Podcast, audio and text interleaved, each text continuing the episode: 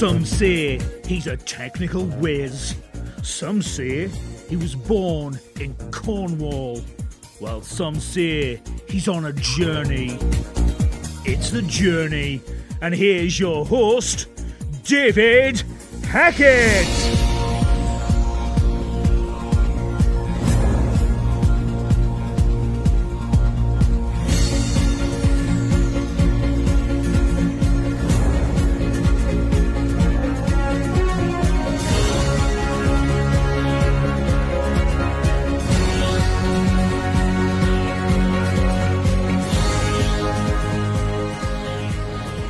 Hi everyone, another journey, and today's journey features a personal and traumatic story of struggle and hardship, which is covered in their debut book entitled Don't Hold Back. It has given our guests the positive tools and focus that they needed to fight back, to create a powerhouse of strength, compassion, and dedication to living. Our guest today is going to talk about this and much, much more as we welcome Emma Jane Taylor to the journey. Hi, David. Thank you for having me today. It's a pleasure. Now, everyone has a journey. Reading through the bio, obviously, your journey is, as you know, from what we can see in the t-shirt you're wearing for the people on YouTube, and we will discuss it for the audio side of things. But your journey wasn't the easiest of starts of journey, but everyone has their beginnings. What was your earliest memory that got your journey where you are now? Oh, um, well, do you know what? I think there was lots of things that sort of I can look back and reflect on. Um, and I think, you know, it was around sort of like um about six or seven years ago when I kind of was I was working on uh, That's TV in Oxford and I was interviewing someone about their their journey and their personal life. And it was the first time that it hit me that um, I was sat there and and obviously no one knew um, of my troubles. Um, and I was seen as someone um, who had achieved a lot and who was running different businesses.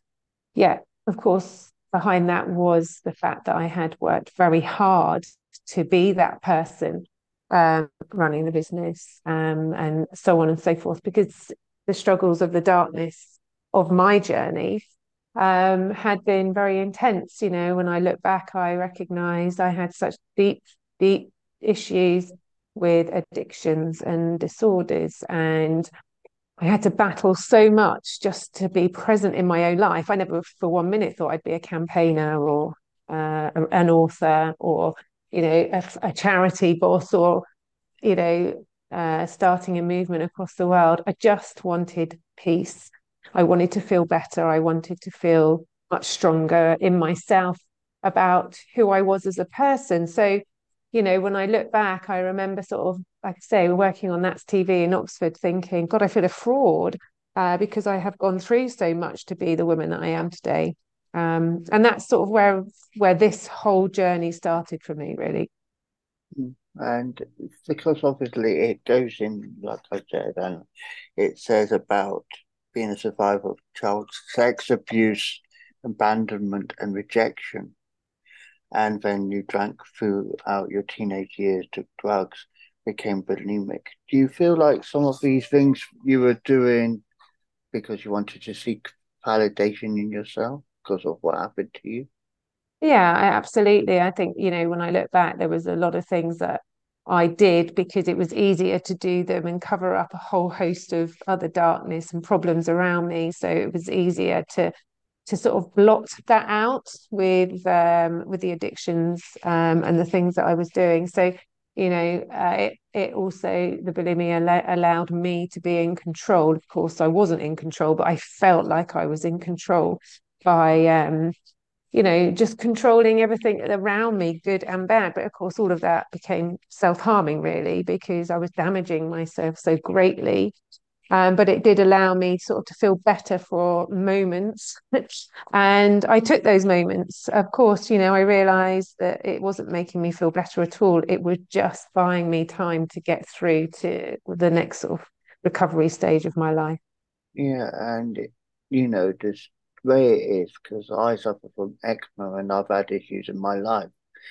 And when I was growing up, I just thought me itching my eczema was a way of just de-stressing. But I learned later on, and it wasn't people telling me, it was just what I learned myself. They said it was a form of self-harm because that was my way of getting every emotion out. So that's why I mm. did, because it was self-harm, even though it isn't to the obvious eye because you're scratching. But yeah, they said it was self-harm because I was scratching myself where I was bleeding and it looked bad. Mm. Yeah, and all of that was sort of the way that you could control things yourself. And, you know, for someone who absolutely has used uh, used all sorts of things to get by. I also had eczema actually, but my eczema was, um, you know, because of the difficulties I'd had uh, I truly believe my eczema, eczema was an extension of my mind. And actually, when I wasn't feeling very good about myself, my eczema would flare up. Or if I ate sugary foods, my eczema would flare up. Um, touch wood, I haven't had eczema since. But all of that really was in in the in the pot of trouble for me, you know. And I understand how that will have affected you as well. It's yeah. it's hard. Mm, and you know, for me personally, it's there when I'm stressed and when I'm majorly upset. So, touch wood, I haven't been majorly ill with my eczema for the last two, three years because I had it three years ago when I was in hospital because I had sepsis with it and it turned quite nasty. So, mm. um, by the age of 15, it goes on to say you're exhausted by life, addicted and struggling with various disorders, and your school life as a consequence struggled. He was often put into isolation. This sounds like me all over again. often on yeah. report, given regular detentions or suspended. And he was labelled a juvenile delinquent by a child psychiatric at the age of 14. Now, I can relate to that because I was always that problem, if you want to put it in the nicest way. I was that issue where I was in isolation. I was on report. But this was your way of coping at a young age, and no one really understood it because obviously, when you're younger in the generation, um, not the modern generation, but the our generation, people misunderstood it because they just like to say, "Oh, it's this," and slap a quick label on you. Mm. Absolutely, and that's uh, that's a really important um, conversation to have because you know, I was 1972 baby, so you know, I was in the 80s in senior school, and we just didn't talk about these kind of conversation society issues like we do today. Um, and it's understanding them, isn't there? So you know, if there is a child behaving in a way that isn't, you know, uh, as as what people could perceive as normal, although I question what normal is these days, then you know who is looking behind that child? Who is looking to see what's going on in their life? Have you had any kind of um have you got any you know folders open to see what this child why these child children are behaving this way? Has it been a consistent uh, behavior or is it just a one-off? Whatever it is it needs looking at.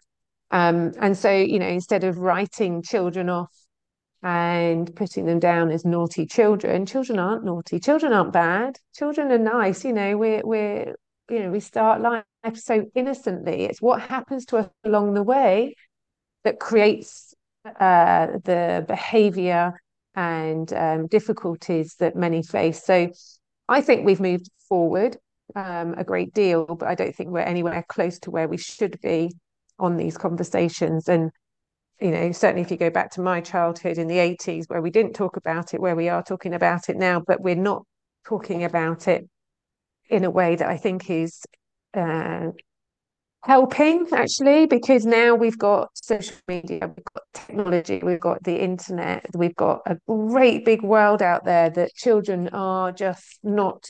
Uh, sorry, my phone just rang. I don't know if you want to edit that out. I'll start that. I'll, if you, I, Oh yeah. If you can cut and cut and paste that bit, that would be great. Um, yes, you know, when you look at society today and the technology that is on uh, going on around us, children aren't being educated to use the technology, the internet, the social media. They're just being given a phone. And some children as young as sort of seven, eight, nine, and they are finding quite quickly their way around the world and resources that are very damaging. Um, and that's so we are moved forward, but we're now not catching up with technology. And there's this sort of big gap that really needs looking at. Does that make sense? Yeah, it makes sense because obviously when we was in school, we just had the traditional school books, paper. You know, we had basic internet probably for myself, but you know, in the society of how schools are running now, they give you know children, and I'm not condoning it because this is just our pure. It's not reflecting on anything else. But the fact is, they give them iPads. They give them, yes. you know, tablets of any description, and obviously they say it's monetized where they control it, but that's still accessible for anyone to go on and access and look up things. Mm. Absolutely. And we need to, that's what we need to sort of really control and help young people with. And, you know, personally, I don't think we should give children such big technology um, at such a young age. I think there should be much more training in primary schools before a child goes on to have that piece of technology that connects the world because um, they're finding and seeing things that they just shouldn't be. And that is causing great, great uh, problems for the society for that generation. Mm, because you, I touched upon what happened with you as a child about surviving child abuse. This is a common thing that is on today's society with technology. It's not a simple of a, you know, they get, you know, go on the internet. It's easy. There's no way of stopping these things, even though they say there is safeguards in place. There is loopholes around it. Mm. Now, yeah, uh, now, now I use social media quite, you know, often. I don't use Facebook as much as I used to, but you know, you got social media apps like TikTok. Don't get wrong, I got TikTok, but yes. at the same time, there is dangers on TikTok. There's dangers on Snapchat. There's dangers where they get people to be, and this is a common one I've been reading about. You get people saying, "I'd like to chat to you." Okay, I chat to you. You don't know who they are. They give you this image, and now if you don't know the website, you can't cross-reference that web, you know, picture of that website, which is a useful tool as well. I find that's how I find out if mm. it's real or not. And then they say, "Oh, I don't want to chat here. I feel like I'm not here often. Let's go to," and they then give you a Google Meet chat. Now that's the mm. most common place for and I will say event abusers are because they say chat us on Google Chat. Google yes. is Google Google is the most popular for you know site out there. You go on there, you give your details, they will sell it pretty much. Absolutely, and then, and, and, and, and, and then exploit you. Yes, and you know, children are being exploited uh day well every second of every day really but a lot of them don't realize they're being exploited. A lot of parents don't realize they're being exploited in the way they are. And so you know how do we stop that? How do we get that? How do we make that change to like close that down? Well you know i think sometimes i think the like i say you know give children of a primary school a phone just a phone like the bricks that we had when we were growing up. And then you know as they go to their senior school you can start introducing uh, the bigger technology, but there has to be training behind it. There has to be awareness and also the dangers around this so that parents and children can be much more wisely, um, you know, much more wise around what they're doing and the decisions that they're making. Yeah. So we touched upon the past. Now we're going into the present because obviously we have to be mindful because you've already told me you've got to be finished by a certain time. So I'm trying to condense it quickly into one. No, no, no, that's fine. but talking about your present, you've shown a t-shirt for the people who are listening. She's wearing it. I would describe it as a white t-shirt. It's probably blue part. The way the camera looks is white, and it's got the campaign that you've got set up, and I like the words that's written. Can you explain and tell us what the words are for the people? Yes, so this is um, this is a campaign I launched this year. It's called hashtag Not My Shame. Now, this is uh, about two, three years ago. I kind of started floating around this conversation. I was realizing that you know there's a lot of there's a lot of media around perpetrators. There's a lot of noise about you know um, their what they're up to, what they're doing, and I was like, hmm, I'm kind of a bit sick of this, right? You know, there are so many survivors swirling around, feeling just unheard, um, triggered by all the journalists and media and attention um, that the press give to perpetrators. And I wanted to turn that around. And so, um, so yeah, so um, I created this campaign. I threw out a comment about two years ago. I said, it's not my shame. Um, I'm not afraid to say I was sexually abused as a child. I was a child and it's not my shame. So, um, and it, you know, it, it, and it was not my fault. It was not my shame. And I think those are the things that we really need to be clear when we're helping people on these conversations, um, because people are just, like I say, people are just not feeling heard. And we, if we can help people feel heard and help turn this conversation so not just survivors, also um, allies can start having a better understanding of a conversation that has suppressed survivors for such a long time, then I think the breakthrough will be huge and it will be a conversation that gets recognized. I think it will be, you know, much more comfortable. It's going to take some time, right? And it's not a comfortable conversation to have. No one really wants to talk about child sexual abuse apart from survivors. Um, but we really need to start having more conversations because um, we know that there's some allies there are partners out there supporting survivors there are partners out there trying to understand this conversation um, and we need to sort of help sort of put it out there. So i put it on a t-shirt. You know there's so many great causes on t-shirts around the world um, for every charity and movement out there. And i thought you know what? Why not why not child sexual abuse? Why don't we make this um, why don't we make this a thing? Anyway, I put the um, put the t-shirt out there because I just didn't feel like I wanted to hide anymore. I sort of felt, why shouldn't I wear this t-shirt that exposes someone else's secrets? Because, like millions of others, I've harbored that secret for most of my life. And of course, I really do understand why I did this, but I don't want to anymore. It's quite simple. It's not my shame.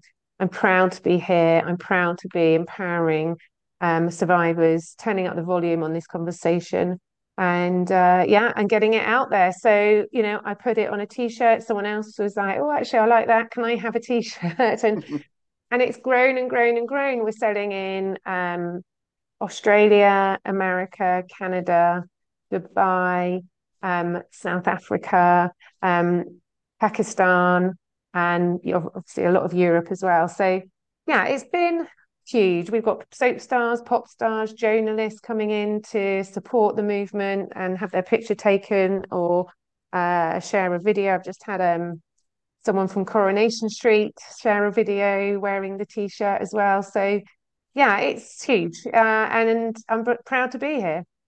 Yeah, and I support it because obviously I wasn't a child. Yeah, I was mentally abused as a child. I'm not going to go into that, but I was sexually abused the year I left home, which was when I was 18. Hmm. So I always, for so long, held that inside me. I'm not ashamed to admit it now because you said it's not my shame. But the fact is, abuse can happen at any age from a young, and you remember the case probably as well. You hear about the situation when young babies die unnecessarily yes, they got punished the people involved. And I think you know what I'm talking about. The case in London in 2006, I think it was.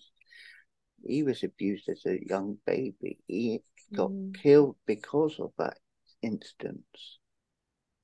So, but he hasn't got a voice to come here in 10 years' time and say it's not my shame. But people mm. who do know what I'm talking about, like I said, I'm trying to not talk about it because it's not ill now, and it's not my place to go legally into the legalities of it. But the fact is, he got killed because he was abused. He wasn't protected. Mm. And these stories are so sad, David, so sad. And um, and like you say, that that child now can't be with us to say it's not my shame Mm. because they had their life taken from them in so many ways obviously from being sexually abused and and and and now obviously not here because um, they've lost their life so you know and that makes me feel really sad because I know that that story um, has repeated many times over the years um, and you know so the survivors that are here standing up to be heard uh, are doing so because of the children that aren't here and that we can make that voice, we can be present.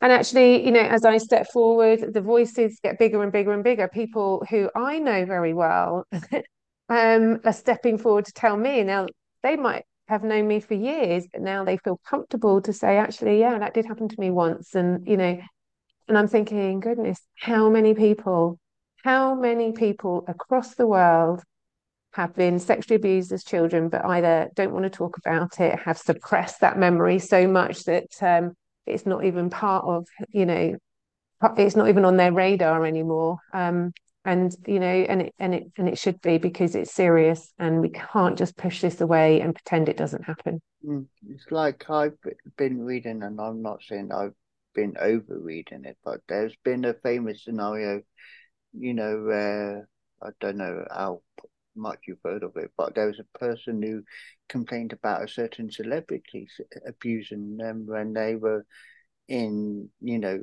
I think they were in a school for, you know, girls who had issues in life. And it came out that this person abused her. Mm. And now that person who abused her is not here anymore, but it shows that the, you know, damage that it did to that person because that person was damaged for life. Mm. Now they've written eight books talking about her life, life, and you know I haven't interviewed her, but I've watched her interviews on YouTube. I've read her books, so I can understand. But it doesn't get easier as you get older because people say it gets easier once you tell it, but it doesn't because the damage is there, the scars are still there, things still do happen to you. Yeah. Yeah. And, uh, you know, I think all of this kind of circles back to the fact that we just cannot just sit here and um, suppress and uh, pretend that nothing uh, untoward had happened because we want to keep the peace. We need to step through and say, look, this happened, this happened, this happened, um, and it wasn't right. Um, and we need to spread the word because there'll be other people around who are facing similar difficulties because of what happened to them. Um, and that's why this conversation now is vital that we grow and expand, um, uh, expand it so that we can reach people. Really, we can reach people, um, and just by doing these interviews, these podcasts, by putting a campaign together, you're reaching people. You know, it's dropping you know, it's it, it's it's dropping that that stone in the pond and watching the ripple of people going, actually, yeah, okay, I might not want to wear a t-shirt, I might not want to speak out loud, but it did happen to me, and actually, maybe I should go and get some help. Maybe I should speak to somebody. Maybe I should document it. Yeah, and you um your debut book, Don't Hold Back.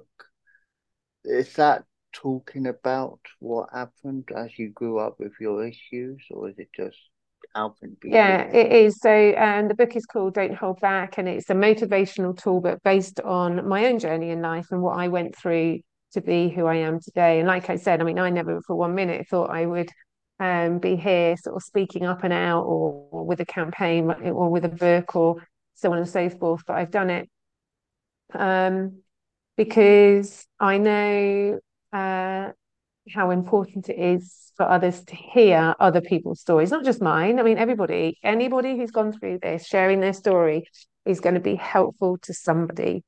Um, and so, you know, you might not want to, my book is very motivational. It's a tool book. So there's lots of things in there that can give uh, thought process to how you might want to sort of look at your therapy, your healing, your recovery.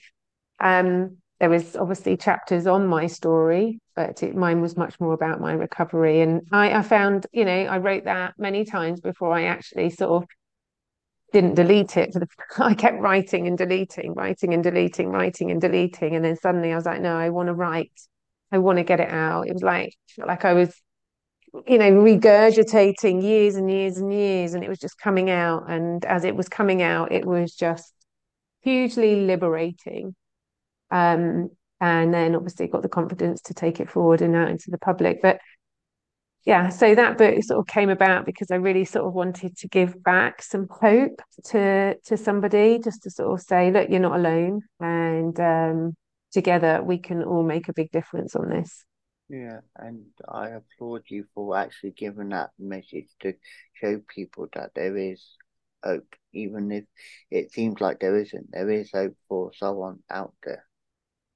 And, yes. And it's good to talk in that way. It really is. You know, when I first spoke out on a big scale, I found it terribly um, nerve wracking.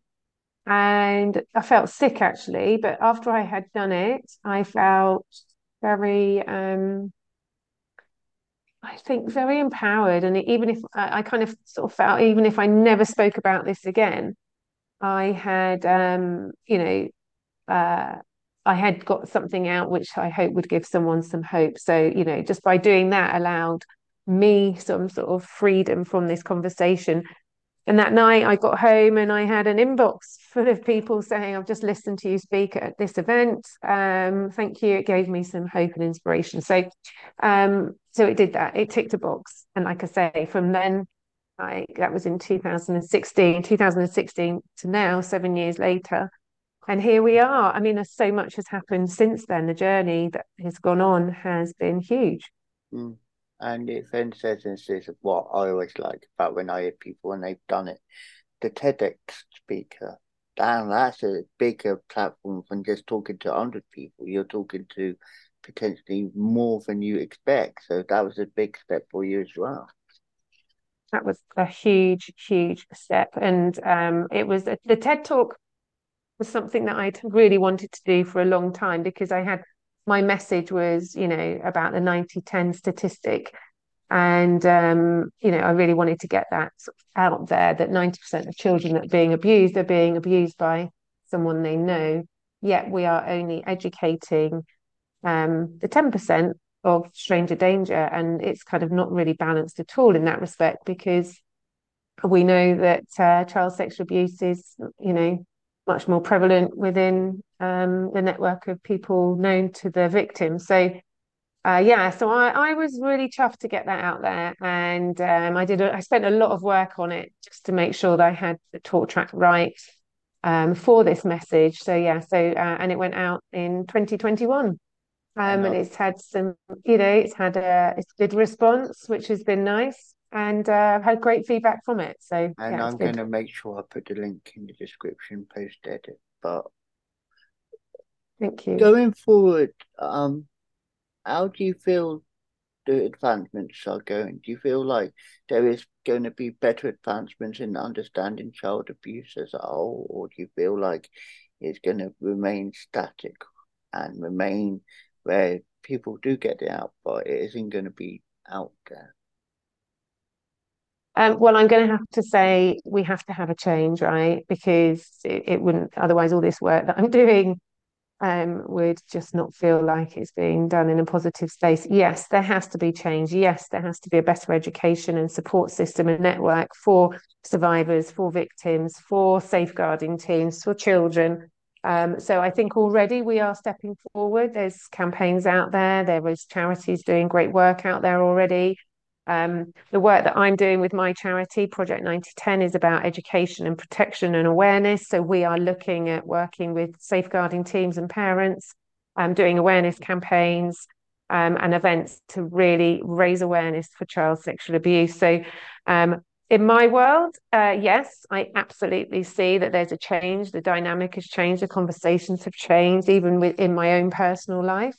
Um, across the world, I do see a change, but my greatest fear is that we're we're we're street we're miles ahead on technology conversations um, around child sexual abuse. So we know it's there. There are lots of good conversations happening online um, and in the media about um, the difficulties of the online world and sexual abuse and predators um, but we're nowhere close to where we should be um, and there needs to be that gap is so big. We need to close that. We need some bigger investments, and that obviously we need to come from probably the government.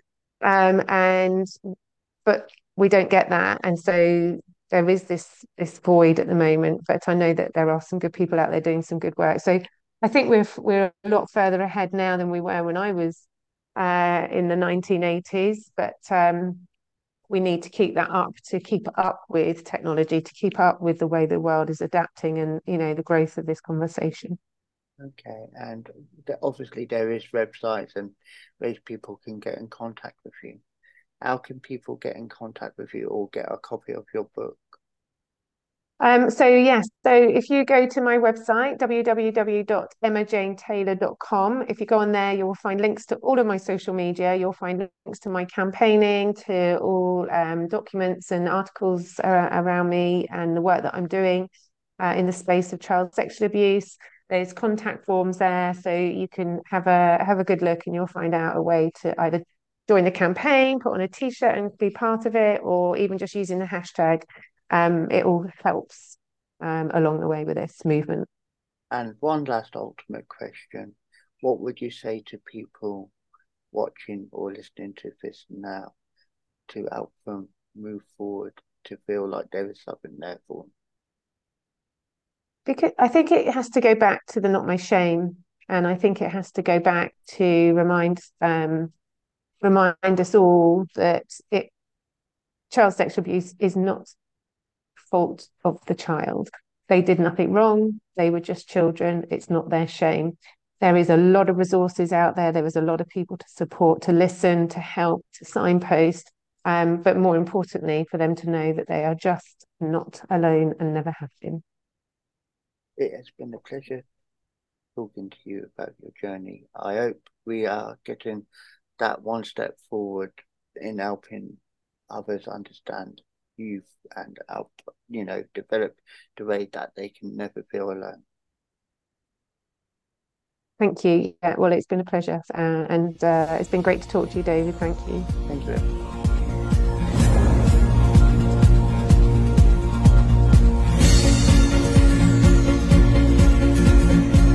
That was The Journey, hosted by Wise Words Imaging, hosted by David Hackett.